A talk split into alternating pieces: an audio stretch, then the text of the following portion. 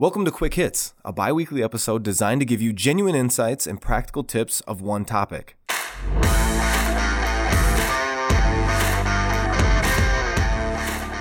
a podcast I was listening to recently by John Maxwell, he talks about a thing that he started, um, I think it was close to 40 years ago, called learning lunches. So, um, the topic that I want to cover now is in regards to personal growth and development within the context of these things that he calls learning lunches. Now, I've gotten together with people over lunch and over coffee and over breakfast. So I hear the podcast. I'm going to apply some of this today to a lunch that I'm going to in about three hours. And uh, I wanted to share it here because it's awesome stuff. So, learning lunches, regardless of the time frame, learning breakfast, learning dinner, learning lunch, whatever, personal growth and development. Okay, here we go. Before we get into the content, I just want to give a warning. If you think life is boring, if you feel like you know it all, that you really believe that you've arrived, um, I would encourage you to not waste your time listening to the rest of this. And I don't say that flippantly, I actually mean it. This will completely waste your time if you're not curious, if you're not hungry, if you're not passionate um, to bring value to others and actually grow yourself. If there isn't an air of humility about you, this will be a waste of your time. Now, if you are interested in growing and learning and figuring this thing out together, you're in good company because I'm figuring it out with you. Okay, so here's the scenario. Let's say you go to a networking event, uh, you meet somebody, you really hit it off at this networking event, and uh, think of a time, you know, when the person you didn't expect to meet at the thing that you didn't really want to attend, that happens. And then you're all of a sudden you're driving in your car back home and you're so glad that you went because that was a great conversation. Dopamine was flowing. We were connecting. It was great. But you ran out of time. Or it just would have been weird if you just locked in with them for the whole networking event. That's the moment. Okay. Another opportunity or another situation. Uh, maybe you're in a brief conversation with someone wherever you're at and you realize this person totally knows some stuff that I need to know. Or how about maybe somebody that you trust says to you, Have you ever met insert name here? No, I haven't. Well, I'll connect you guys. You've got to spend some time with them. Some of the stuff that we were just talking about is what they're all about. You would love this person. Last one I could come up with uh, maybe you hear a part of someone's story and you really want to know more. Maybe they climbed a mountain or they jumped industries to chase a passion. Maybe they've been married 65 years and served in Vietnam. Whatever the case, those are the couple scenarios that I had. So here are seven questions to ask to get the most out of the time together once they agree to have lunch, have coffee, have breakfast with you as a follow up to that conversation. So, seven questions to ask to get the most out of your time together, assuming they don't think you're a creep and you do end up spending time with them. I would encourage you to use these as time allows and uh, as it adds to the conversation. Because with all things, not everything that I'm about to say it will be applicable. You've perceived that this person's successful. You were referred to them by somebody you trust. They have a compelling story. You don't want to waste the time.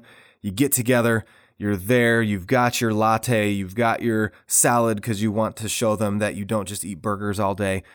What questions do you ask? Well, one of the first questions that John Maxwell suggests we ask is What's the greatest lesson you've ever learned?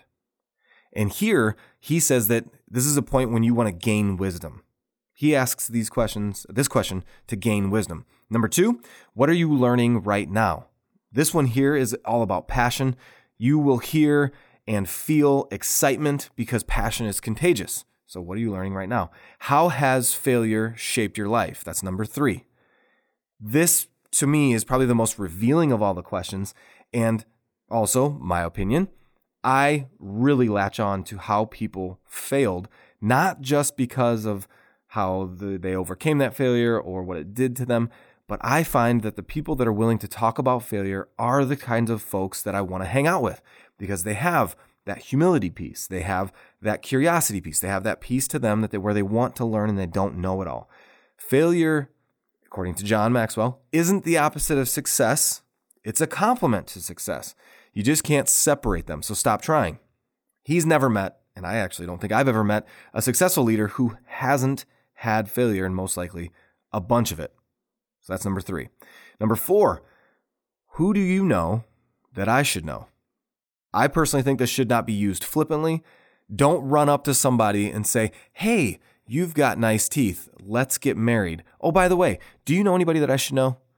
Okay, laugh at that. But seriously, don't just go up to somebody and be the weirdo that says, Hey, man, great to meet you. Here's my business card. Who do you think I should talk to about whatever? That's strange and totally clunky and not going to work. Number five, what have you read that I should read? And what you're going for here is why did it impact them so much? And then, really, if somebody suggests it to you and you're really digging their story or their success or uh, all of it, you probably want to check out the books that are helping impact them. Number six, what have you done that I should do? For example, John asked this question when he was about 26 years old to a guy that he was very intrigued by. This is when he started forming uh, all of these questions back when he was about 26, 27. And one of the first people he met with that he asked this question of, What have you done that I should do?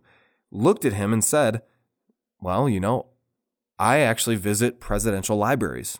I suggest you do that because I love history and I love leadership. Turns out John loves history and loves leadership and now has visited all the presidential libraries, uh, which I find intriguing because I've never been to one of them. So maybe I should do that.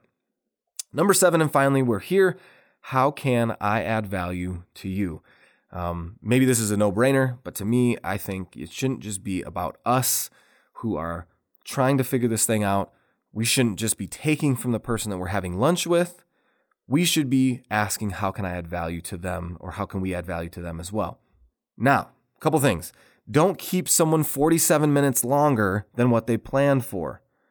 It, or if the person ends up being someone who gained their status by compromising their integrity, please don't worry about asking them who they know that you should know or what books they've read. Don't feel like you have to go through the seven steps or the seven questions once you realize, yeah, I made a mistake. Um, I don't actually want to know what this person's all about.